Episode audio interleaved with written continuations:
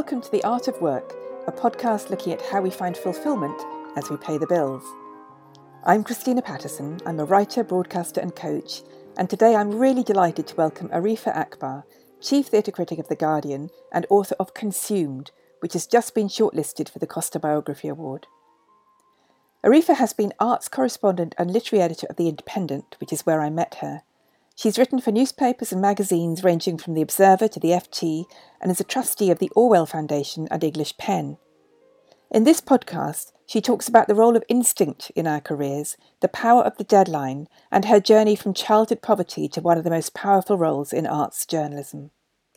Well, hello, Arifa, and welcome to The Art of Work. Hello, so lovely to be here, Christina, too. Well, yeah. as you know, I adored your memoir, Consumed. Would you say it's the thing you're proudest of in your career so far? God, you've hit me with a hard one straight away. God, it's really hard, Christina. Um, has it been the thing I'm most proud of? No, I really? don't think I. How interesting. I think it's the thing I learned so much from. God, I've never asked myself what is what is the thing I've been proudest of, um, and and I, I don't know why I, I haven't asked myself that. I have been um, in awe of, of certain things that have happened to me, and I describe them. You know, I think this is a misdescription. I describe them as massive pieces of luck, as you know, gifts being given to me. I think this is what some of us do, and you know, maybe particularly women, we do this to ourselves. So we we almost refuse to acknowledge there's hard graft, maybe some planning, um, and you know pride that all that that has gone into those those moments, and so I refuse. I think I refuse to feel sort of proud, which is just very silly. I think, and and it's denial to certain to a certain degree.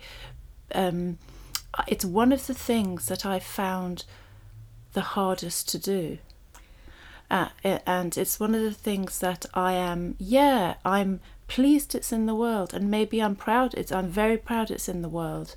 It's something that I think is a thing um, created by myself and my sister. Mm. So it's got great meaning to it. It's one of the best things that I think I've achieved.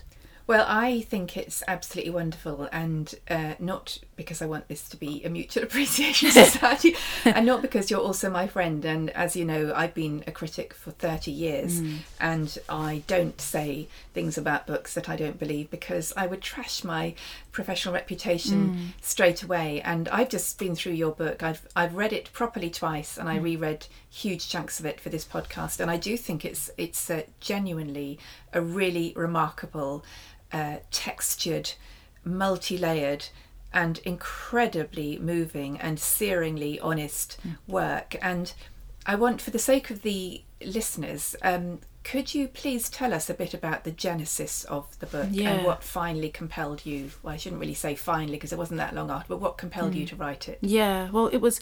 I, I this book was published, you know, almost well, to the day, um, five years since my sister's death. My sister died in 2016. She'd been shuttling in and out of um, an A&E ward in a leading North London hospital, the Royal Free, and they couldn't find what was wrong with her. She'd had one admission where she had seemed to get better, but actually they just gave her steroids, and she she went home, felt immediately much worse.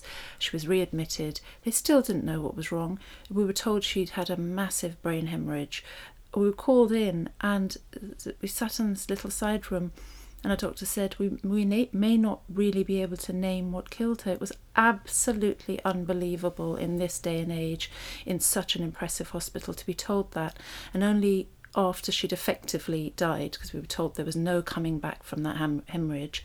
Um, it, you know, the following day they said actually what this was all along was TB, tuberculosis, uh, you know, a, a, a malaise from the 18th, 17th, 18th, 19th century that I naively thought had vanished, and certainly from the Western world, and um, it hadn't at all. What what then happened at the hospital for me was a really unhappy and quite a traumatic experience in talking to the doctors and really not getting enough answers to make peace with what had, the shock of what had happened.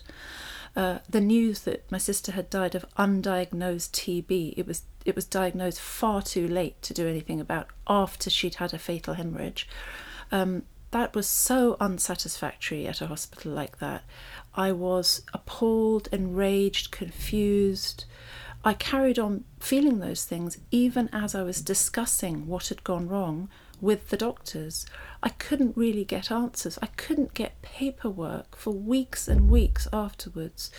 Um, none of that made me want to sit down and write my sister's story about her life and death. In fact, actually, what I how I dealt with grief or what grief did to me was make me kind of numb, inarticulate, very ineloquent, um, you know, not at all, you know, driven to poetry as some people thought I would be, uh, which I felt felt quite angry about. There was nothing poetic in that experience. There was nothing um, that I felt was of any value in in that first rush of grief, and I'd also read the most astonishing grief memoirs. You know, I too, like you, have been a critic um, for a very long time and a literary editor. And in that job, I saw how people mind, you know, their grief very deeply and and uh, managed to write the most profound and the most poetic books about grief and about loss and and um, I couldn't manage that. And at that point, I knew I couldn't manage that. I didn't want to. I'm quite private. I've, you know, I've, I began journalism as a news reporter. Uh, in as a news reporter, I was told never to uh, insert myself in a news story, and that stayed with me. That journalistic new, news journalistic tenet stayed with me, even when I became an arts journalist and a literary journalist. I sort of felt that I was the ears and eyes of of, of the world, but it, there was something indulgent in bringing, in inserting myself and my experiences into um, the pieces that I wrote. And for all those reasons, I thought, well, I'm not going to. This I would. I didn't think of writing a family memoir or, or a memoir about my sister. Um, it was a gradual sort of realization that I may be able to write something um, over the next couple of years. One of the reasons, one of the things that drove me to it was was looking more. It sounds like a funny old reason to to, to write such an intimate story and such an intimate sort of confession about my family, early family life, which was dysfunctional, it was unhappy, it was deeply loving, but it was very complicated, and my very thorny, you know, sisterhood with Fauzia, my sister.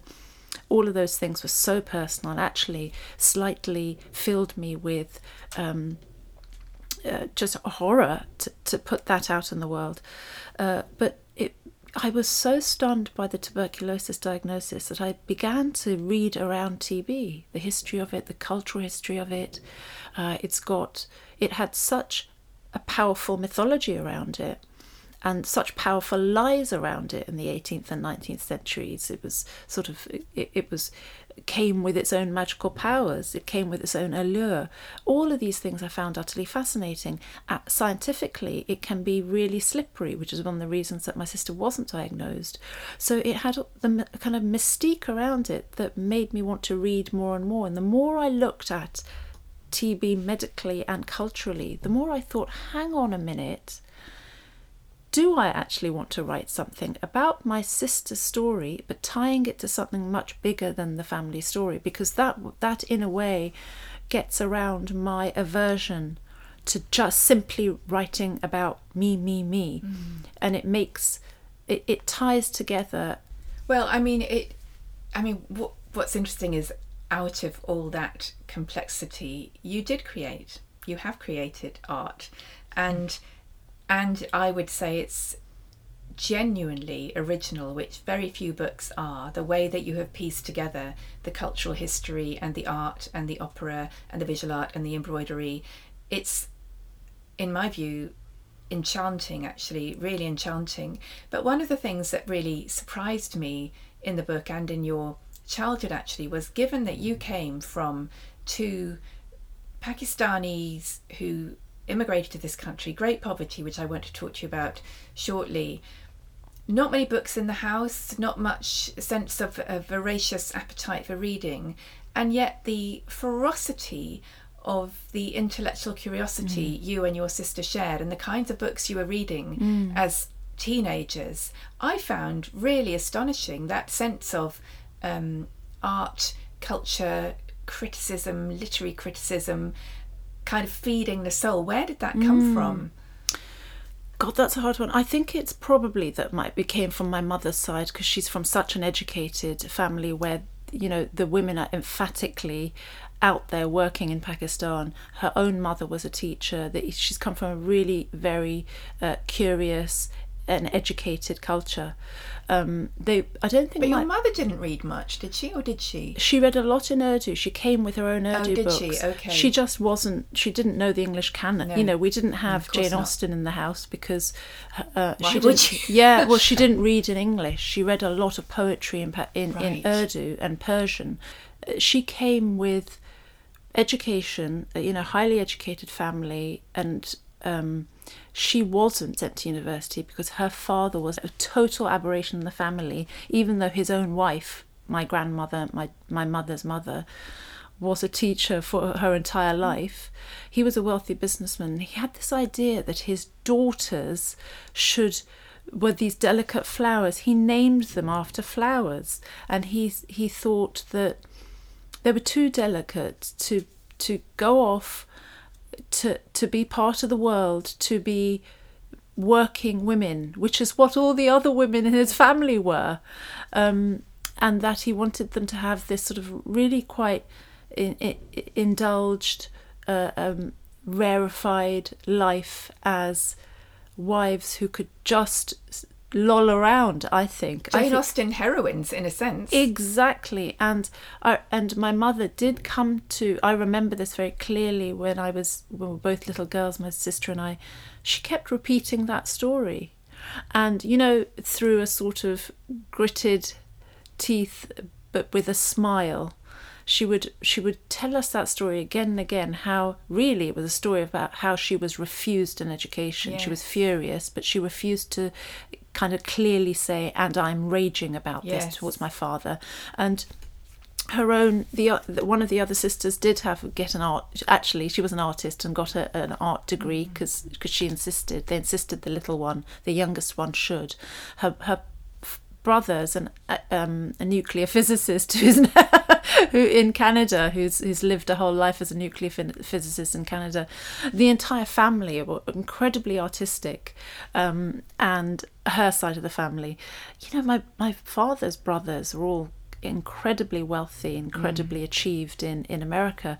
So there, there's a general background of, of highly educated aunts, uncles, grandparents.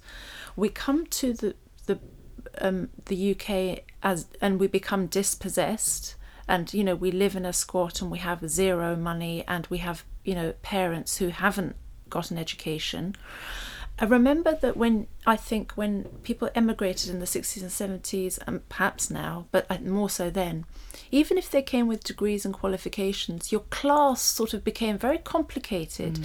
because you might come as a nuclear scientist from Iran or from Pakistan, but here you're, you're somebody in, with a suitcase of very little yeah. cash, and you, you, I'm not sure how much your degree counts here. So, although we weren't that, we came without the degrees we were very confused in terms of class because mm. we you know we were housed in a in a council estate and and it was really welcoming actually. We had a lot of post-war families who were just very warm towards us. They did see us as oddities but they were warm and welcoming and this was the 1970s, which generally the UK was not warm and welcoming, mm. but this housing estate, this council estate was. But we realised we were a little bit different, and I think children intuit things. Uh, we intuited that we came from a family that liked um, to read, that was educated. My my my mother um, very overtly brought those ideals along with her. Mm. There was no question that we wouldn't be curious educationally, that we wouldn't read, that we wouldn't do well educationally. She she just they didn't know how we were going to do this, but they insisted that we were going to have professions, that we were going to have glittering careers, and we were, for good or bad, my sister and I were in a way steered away from marriage, steered away from the kitchen, steered away from every any kind of traditional uh, feminine role by a woman who who was the archetypal housewife at home, Yes. the South Asian mother Yes. at home. So there was lots of irony there. Absolutely. And that's why, and I remember we were brought up in, you know, North London, Primrose Hill, and we were taken to Primrose Hill Library when, you know, the minute we joined, the, every Tuesday we'd go to the library. And from there on in, we started reading. And it, it was, who knows who drew us to those those texts that I still go to now, you know, all the sort of Margaret Atwoods and whatever else, and um, which we began reading F. Scott- Fitzgerald. Again, you know, all my tastes were shaped by my sister, who were bringing two years older than me. She was bringing home. Um, the novels that I would then go on to read at university, but she was introducing me to everybody from Chaucer to Atwood, and and spending hours um, bubbling over with enthusiasm, telling me the stories of Macbeth, of of the Edible Woman, of everything else that that I then read because she told me to, and I think I was. Probably encountering you know literature that was two years older for Yes. two, because of my older sister Yes. making that impression on me but also because the libraries were rich with these books. You know that we had libraries with do you remember the virago classics? And i remember you know there were walls of them walls of these books. We were also reading um, pulpy stuff Harold Robbins, we were reading Mills and Boon, all the romances, lace, everything else. The, the fact is, we were sucking up, you know, the low and the high. So we were reading books across the range, and I think we were deciding where where our passion lay. Did you ever read Mary Stewart?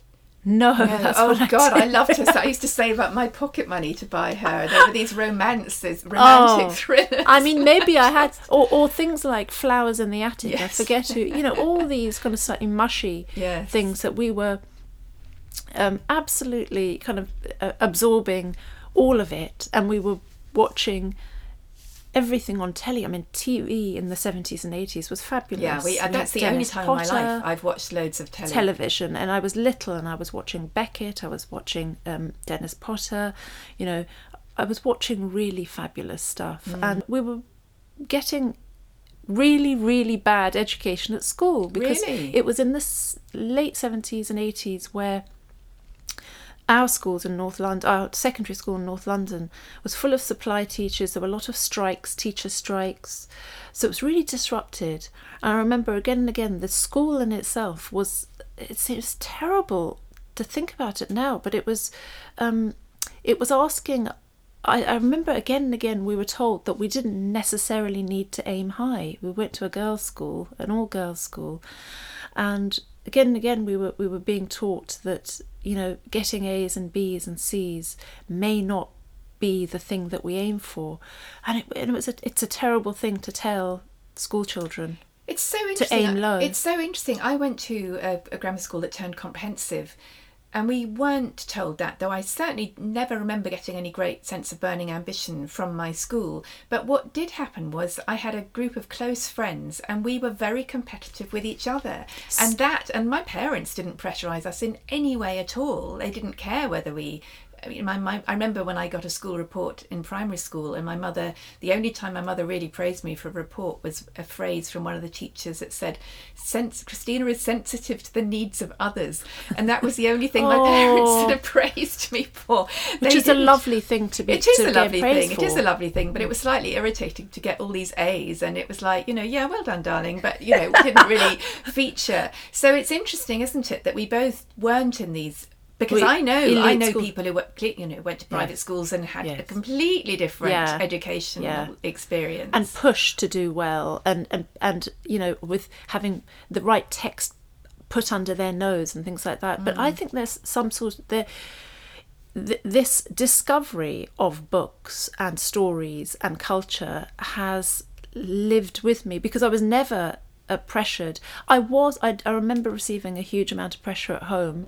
Um, it was a sort of an ex- existential thing because it had no practical basis. So my both my parents would sit us down and say, so, sit the three of us down, my brother, my sister, and I, and say, so what is it you'd like to be? What what what kind of um, job, what kind of profession would you like to have? And we all had to choose.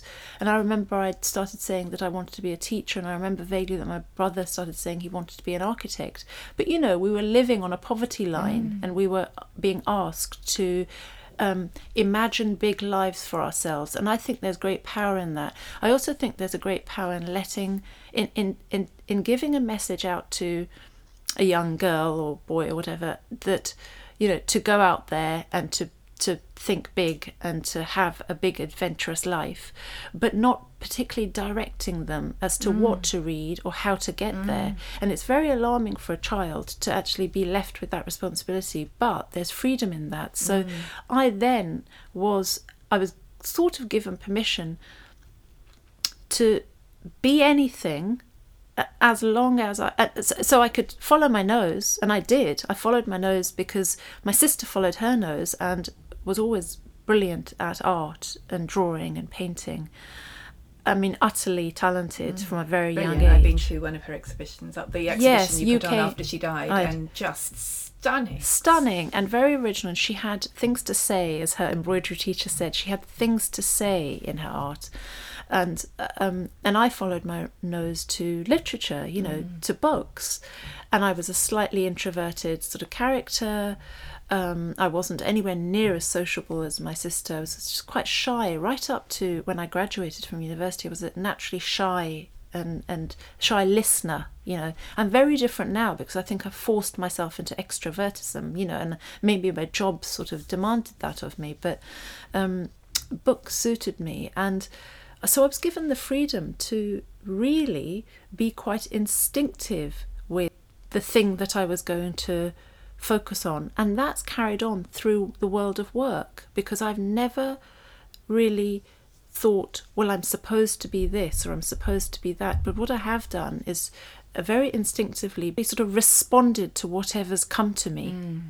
And then if I'm excited by it, I'll I'll approach it with so much excitement and enthusiasm, and it'll be genuine. And I think that served me really well for a path, a career path, by not plotting it out, um, but responding. Do you know? I think that's about the best career advice one could give, because um, I think, and I think your parents in a way, surprisingly, were very wise mm. because mm. Your father, you know, he, I think he worked as a sales rep for Pan Am yes. and Alitalia yeah. or something, and then he worked Itinerant as a conductor on British Rail for most of his, and and was yeah. very uh, unambitious but contented, which in many ways I think is a is a great trait to yes. have in life. And I think you've said in the book that you inherited that sense yes. of easy contentment, whereas your mother had this kind of burning sense that nothing was ever quite good enough. Yes. And I think that's very interesting. But I think, and so many South Asian immigrants pressurize their children into you've got to be an accountant, yes. you've got to be a dentist, you've yeah. got to be an IT, whatever, doctor, mm. whatever. And it's fascinating that you were given that freedom. Mm. And also that you were kind of essentially told to follow your nose because mm. I think so much career advice is you know, kind of sit in a room and see what appeals to you, follow your passion. And passions don't materialize out of nothing. And I think, generally speaking, you have to try things and then see where the energy is. Absolutely. And this is what I think I've sort of done. This is why I, I um, I'm really, I think if I, I, I, do think I've had a, you know, I think I've had successes in my career um, by running towards things that feel good and feel right, embracing all the things that that I that feel good to me. And sometimes, you know, taking on the th- stuff that I sort of I'm really in two minds about. If a job comes my way, if I'm asked to do something, and I sort of know instinctively, or I know mm. on some level, I'm really n- n- I'm, I'm confused about it, which normally means this is not for me. But I've taken it on and I've done it for a while. And what's so good about sort of being in touch with your instincts and your passions is you know quite quickly it's not right. Yes. So you don't stay confused for long. And I've and I've sort of had to I've, I've dumped those jobs really quickly. Yeah, I think that's so interesting. I I have recently been on a committee for um, housing association mm. actually, and I was on the board before, and I enjoyed that. And then I was on a committee and wasn't hugely enjoying it, and I got sent an email saying, "Oh, would you please fill out these self appraisal forms?" And I just thought, no, no, I won't. so I just sent an email resigning because I thought I really can't. Fantastic. I really can't face it. Yeah. And that was in a way unwise because I lose some regular income that I, you know, would, would it's nice to have. But um, but I I don't know. I think generally speaking, you should only do work if your heart is in it. Absolutely. So I remember until we both you and I worked at the Independent. That's where we met. That's where we became friends. Uh, you left before I did, a few years before I did. I left in 2016 when the paper shut its print section, and I remember I'd been there for 15 years, and I was really full of fear about my future, and I thought my um, wonderful, adventurous life as a journalist would be over when the paper was over, when the print paper was over. I was sure of it. And I remember telling people, I remember telling you, I remember telling all my close friends, and I then I remember telling the wider circle of, of people because you have to announce this this thing that's go, that's happening to you, to my contacts, to all the book contacts. I was a literary editor then, and I remember sending an email to Ali Smith, the the amazing, warm-hearted um, uh, uh, author that I'd sort of on and off uh, been in contact with. I'm not quite sure why I felt I had to tell announce this to Ali Smith, but I did. And she sent me the warmest and wisest email back, and um, she wasn't at all. It, it didn't project anxiety or fear for me. And she said um, she talked about doors opening, and I think those do- doors. I really needed to hear that. And even though I didn't quite believe that at the age of how old was I, 43, you know, and I, um, having been institutionalized really by working on the same paper for so long, I just didn't believe in doors opening. And they did open. It took a while, but they did open. And what I think is interesting about uh, doors opening is, is which doors you choose to walk through, which doors you feel you know you can shut. You don't have to walk through an open door. It's it's interesting the open door thing. It's whether you recognize a door opening. You know it's not as simple as doors open or or they don't. Um uh, how you make them open. Yes. you know um, which direction you want to go to which door you want to you know stand at the foot of.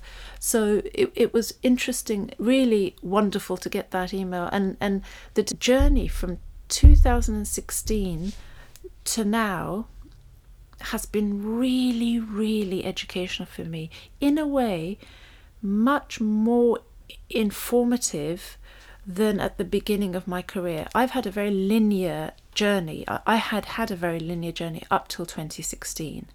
I had done an English literature degree. I'd then done a master's.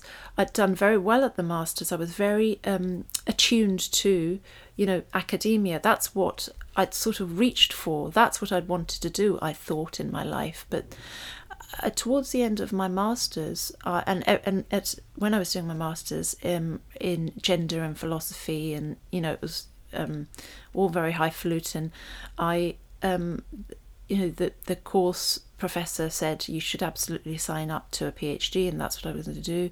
And then I just began to have panic attacks and feel very lonely in libraries and question whether the kind of research and writing that I was going to do in the life in academia, what that meant, what was its value, was I suited, was I in a fit sort of emotional and mental state actually, and I realized I wasn't.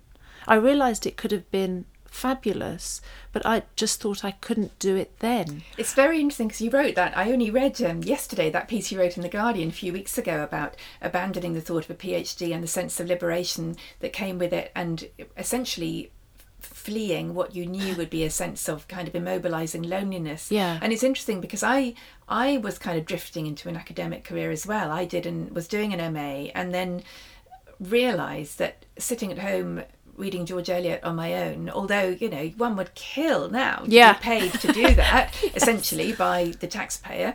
Um, I I just thought no, I, I can't do it. It made me too lonely and Yeah. miserable. And Yeah. actually, it's only you know I do now sit at home on my own as as a freelance writer and various other things. But um, I think you need to know yourself Yeah. well enough to be able to cope with that. Absolutely, and, and also when things happen to you are important, and perhaps you know both of us are happy to do that now after experiencing all that we have. But you know, really, in our early twenties, w and and I did, I did, you know, I.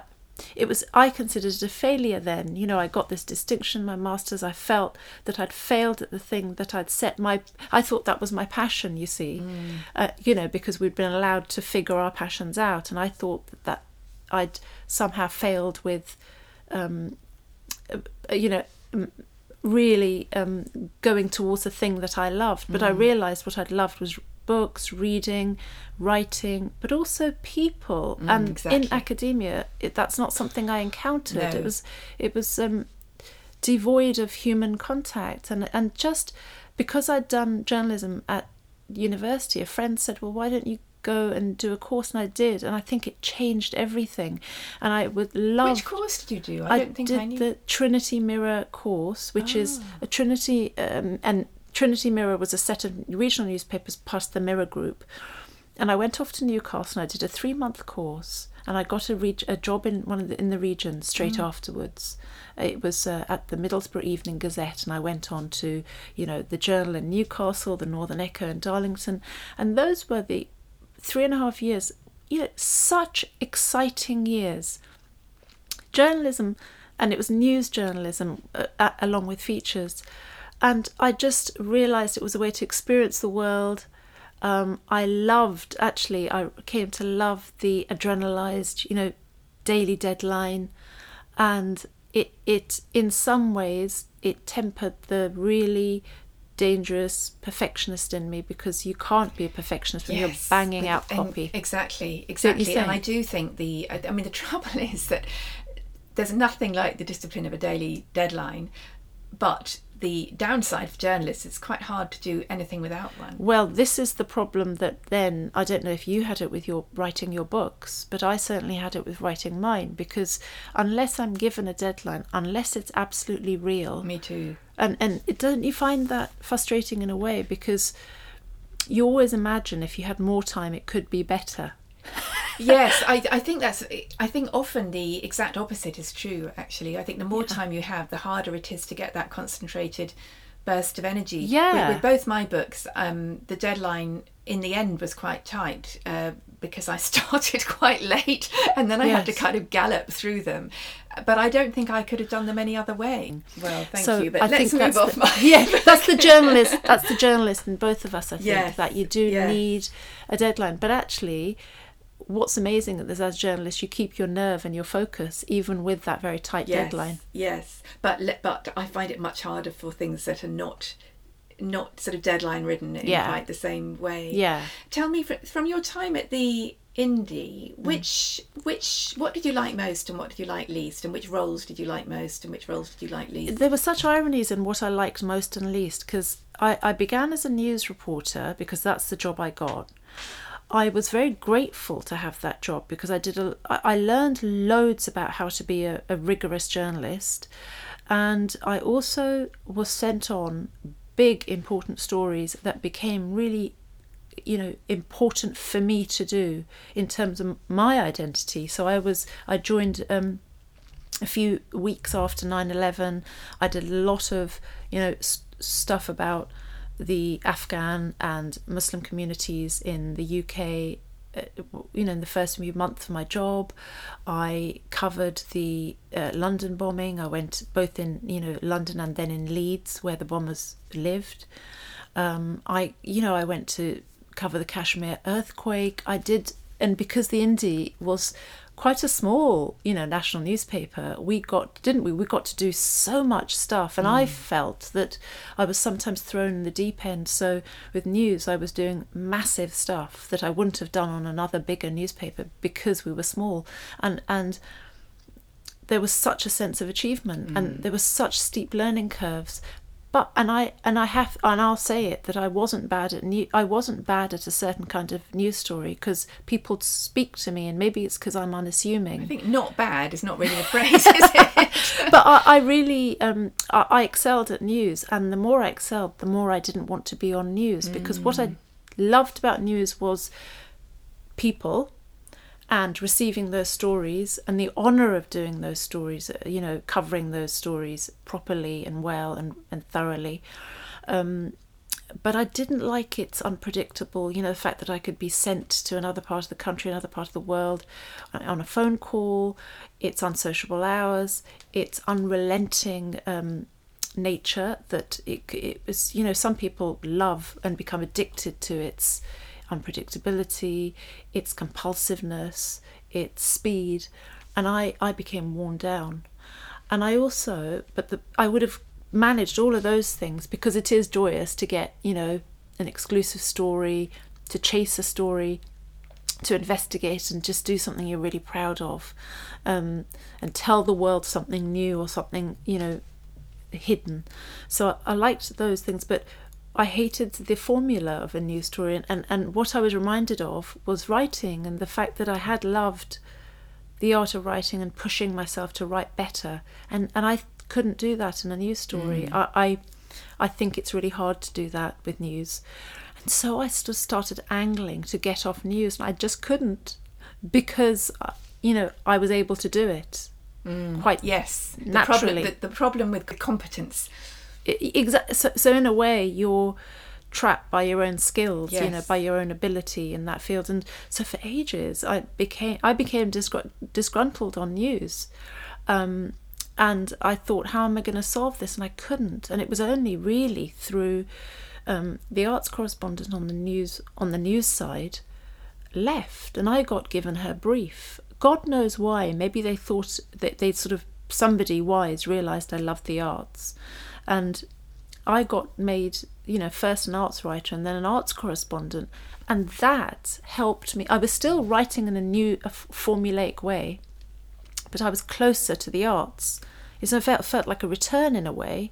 At first, I'd run away from them, you know, following my degree in the masters. I'd run away from um, that for something grittier and more real, involving real people. And then there I was, you know, really happy to be receiving this arts brief because I could re encounter a thing that I loved the most. Mm. And then I did. You know, this arts job. And again, I started to feel exactly the same frustrations in, in the writing side of things.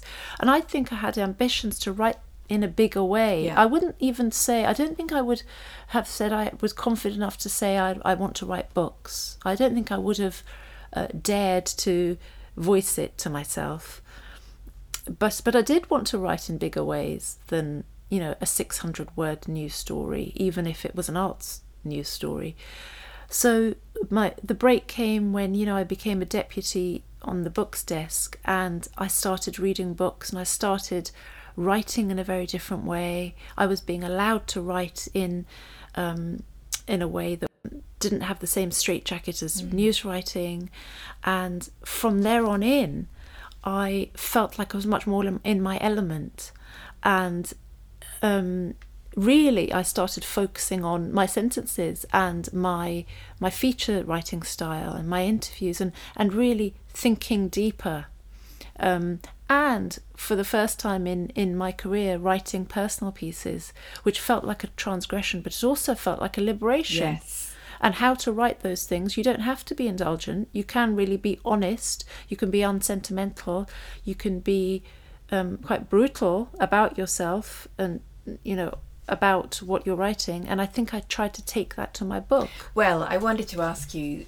I mean, your book is searingly honest, not but not just about yourself. About I was going to say every member of your family. Your brother doesn't No, really feature. he's a but, shadow, But yeah. um, in terms of your your parents and your sister and your father was for whatever complex reasons, and it's not possible to get to the bottom of No. those reasons, um, gratuitously cruel and abusive. Not well, I was going to say not physically abusive, but actually, it sounds like occasionally he was physically Occasionally he abusive, was, yeah. but more emotionally Yeah. abusive to her. And very rejecting to my towards my sister. And he is alive, but he has dementia. Hmm.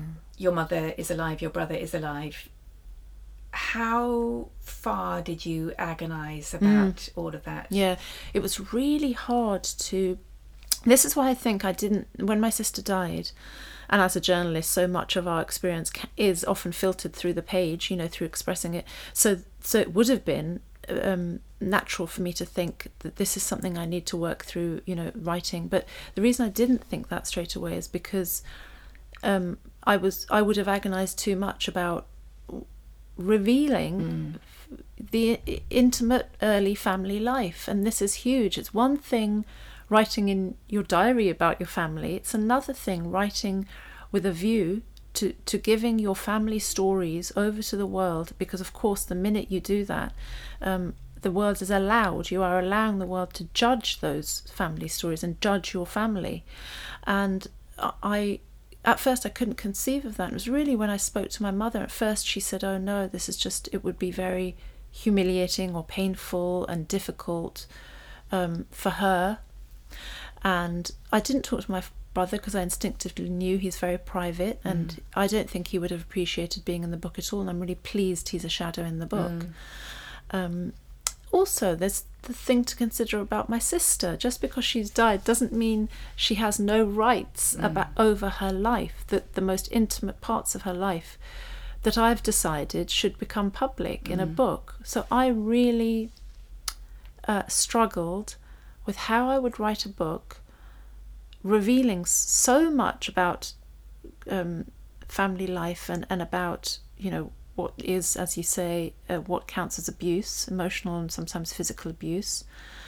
Um, I found it really hard to to to decide to write that book because and also you know with my father for example he, my father was a deeply loving adorable father to me.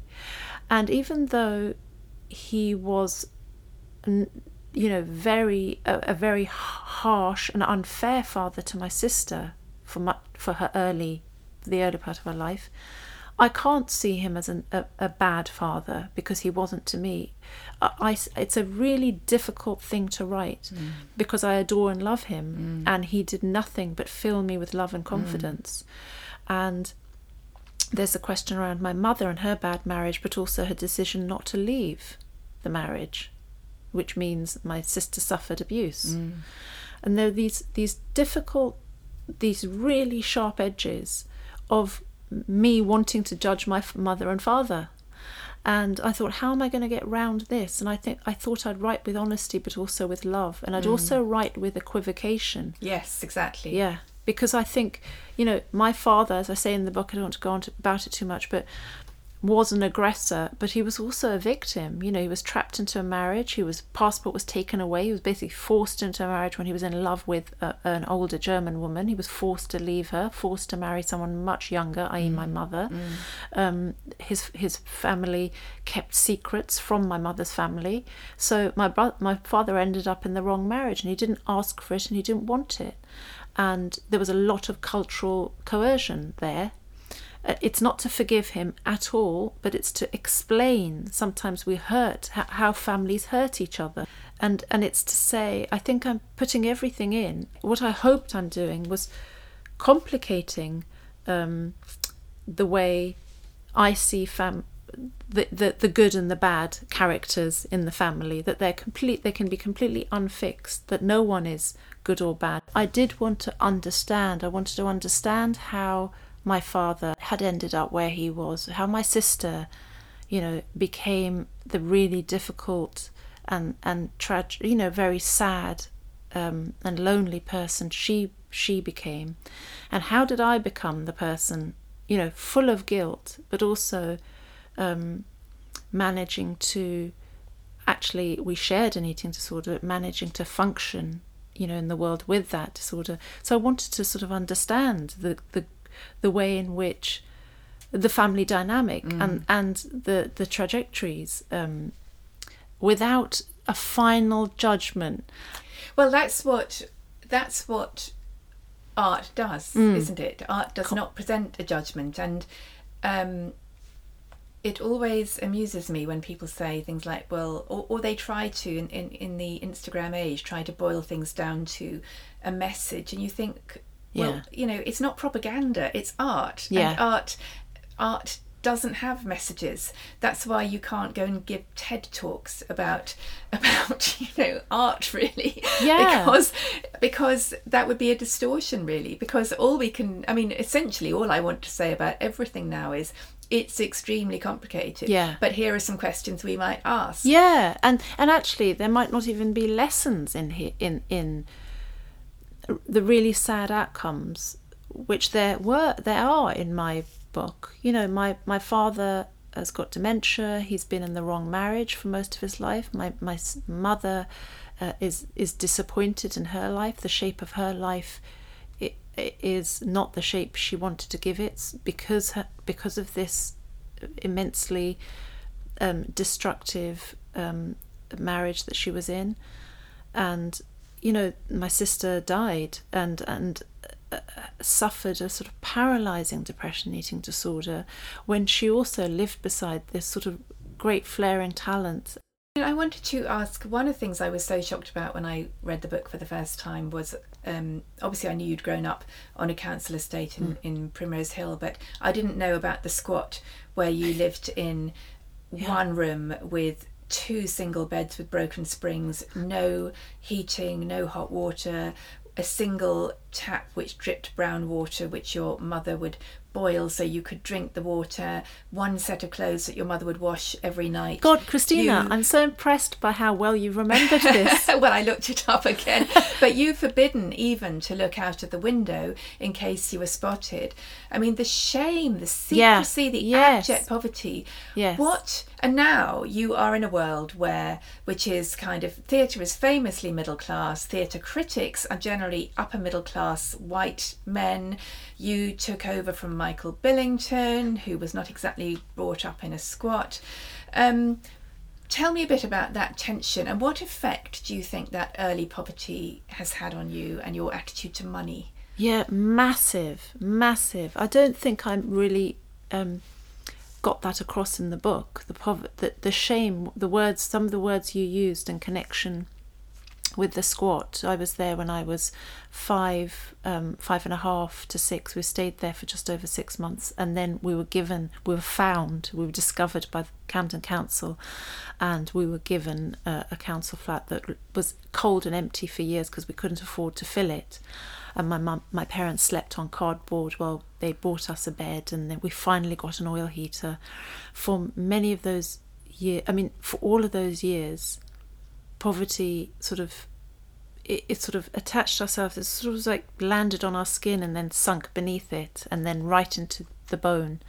And i, I would say that the poverty for, for a lot for, for a large part of my childhood was the thing that I felt othered me from the people around me. You know, we grew up in North, we grew up in a council estate, but it was a really smart one in North London, and we grew up in Primrose Hill, which is which was surround, which was very full of intellectuals then, but it but it also had a lot of wealth. I mean, it's it's got it's conspicuous consumption and it's it's just conspicuously you know full of billionaires now but even then it it was it was a really wealthy you know um part of London.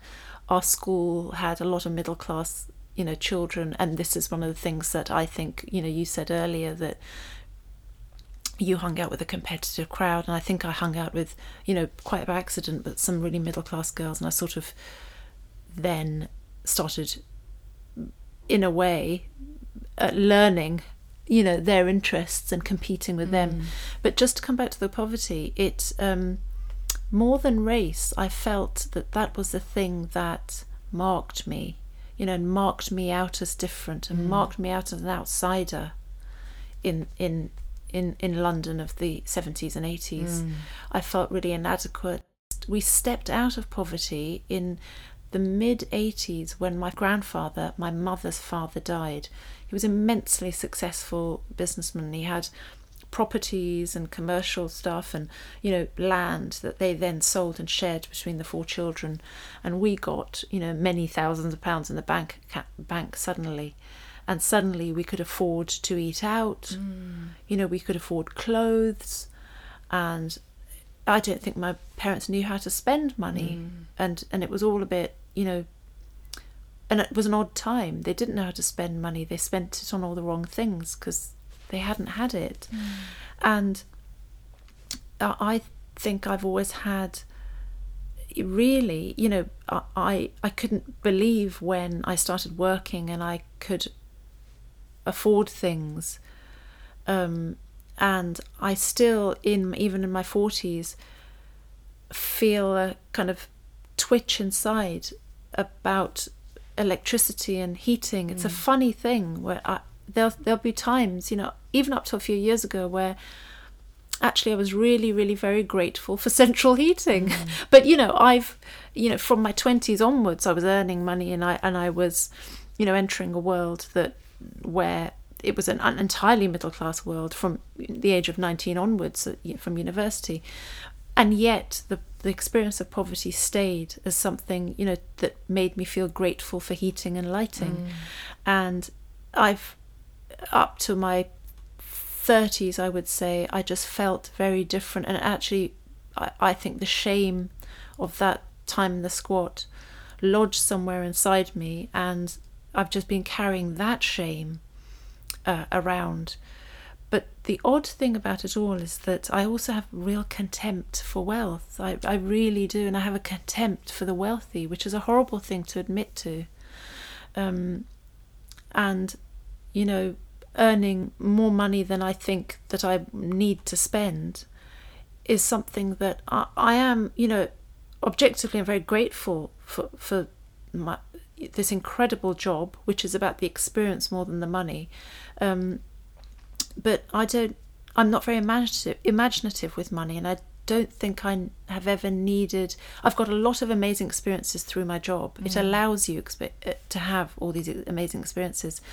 Uh, but as far as money's concerned, I've never really known um, what to do with it. There's something gone a bit skewed, you know, skew whiff with with me because of that early. Um, early poverty. I also know the baseline, which is a great survivor's thing, is that if I lose everything, if I lose the job, actually, I know that I'm capable of living in, with very little because mm. we did, mm. and we were still able to encounter amazing literature yes. and amazing um, stories. So it wasn't a happy time, and I would never wish that sort of family poverty on any any family. And I don't think any family in in Britain or anywhere in the world should have that um, because it causes such ugliness in a family, that level of fear and anxiety. Uh, and imagine what my parents were going through. We were only children. We did realize we were poor at some point as mm. children. And I think I was hungry for some of my childhood. Mm. Um, and I realized being hungry, but I kind of thought that was a normal hunger that everybody felt. Mm but it doesn't it doesn't go away you know and i could have i think it's interesting when i've talked to other people who grew up in poverty who've been so anxious about money that they're hoard you know that they they consider it incredibly important and it dictates in a way some of their choices. But um, because i think i knew that ultimately we had survived on very little that was my baseline for well I know I can survive. That that's a low aim, isn't it, for life, just merely to survive. But survival is important in itself. Survival is extremely important in itself, but it's very far from what you have done in your career. I mean, to be chief theatre critic of The Guardian is a very influential position and one that bears a lot of responsibility. A, a, a review in The Guardian carries a lot of weight. How do you carry that responsibility and can you tell us a bit about the rhythm of an average week? Mm. Yeah, it is. Um, yeah, I, will tell you the rhythm of an, uh, uh, uh, an average week is um, about four or five reviews, every, you know, a night. No, um, oh, sorry, four or, four or five reviews a week.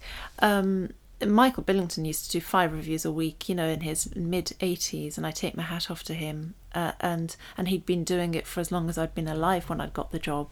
Um, so I, you know, do four or five uh, reviews a week. I go to theatres outside of London as well as you know the big and small theatres in London. Um, it it is a huge responsibility, and um, I think there is this need to be kind and to please that I think is there because I'm a please I'm a pleaser. I, I being conditioned to be a, a diplomat and be pleasing as a woman. I realise that. But there's another part of me that thinks, well, actually, I'm a critic. I'm, I'm not going to please. And I'm really going to be the critic. And some, and I manage to be. I, I, feel anguish afterwards when I've when I've given something a very poor star rating, which has, as you say, it can have very real um, effects on the market. You know, on the future of that play, on how many people buy the tickets. Um, so there's that. I feel tormented by the star rating, um, but I'm, you know what? Criticism is a thing in itself. It shouldn't be connected to the market. It's not my responsibility to mm. help sell tickets or not Absolutely. help tickets. Yeah. And and I tell myself that, and I tell myself that criticism is really about honesty. And I think the world of theatre needs and wants it. I don't think anybody putting on a production would want anything less than honesty. Mm. I think as long as it's not spiteful, as long as it's not sneering, um, I think it's an art. You know, I want to be a. I want in that in that very short window that I have in writing the thing up, in writing my 600 word review, or sometimes it's longer, sometimes it's shorter, I have this tiny window. You know, I'll get home maybe at 11 if I'm, you know, and, and I'll sit down and I'll write um, until I'll probably write until midnight or 12:30 and then I'll get up very early and I'll finish it and I'll file it. My job is over for that day by filing at 9 o'clock or 10 o'clock in the morning. And then it's all and then I build up to researching the thing I'll see that evening. So it's a sort of rolling job. It's got very uh, un, odd on social hours, but it's got fantastic. You know, you you've got a plus one. You can take friends to it um, you you get to really um, express your taste because I think that's what criticism is. It's not this, you know, you're not saying this is a good or bad play. You're really saying I liked it or I didn't like it because of this. You're really people who are reading your reviews every night uh, uh, regularly are learning your tastes. But hopefully, it's not just saying this is my taste and I didn't like it, but giving readers sort of a, an intelligent analysis of it of of what you've seen. So they can they can see that you didn't like it but they can decide for themselves that actually this is the kind of thing that I might that that is interesting enough to go and see. Um, and also I think what I'm trying to do in that small window of time for writing is to write them to make the writing you know as as beautiful and as sharp as as as interesting as funny as I can. Exactly, exactly, and it's so interesting that from from a family in Lahore that really valued art and education via poverty in London to have become someone who is a critic of art and whose criticism is itself and art and who has also written a book that is in my view a work of art. Oh, is quite something. Uh, anyway it's been fantastic to it's, talk to you. Thank you so much arifa i've loved it. I've loved talking to you christina. Thank you. Thanks so much for listening. If you like this conversation do subscribe to the art of work on apple spotify or any of the main podcast directories. And do share rate it and leave a review for tips, wisdom, and advice about the art of work, do follow at The Art of Work on Twitter or at theartofwork.co on Instagram, which is also the name of the website. And do join me next week.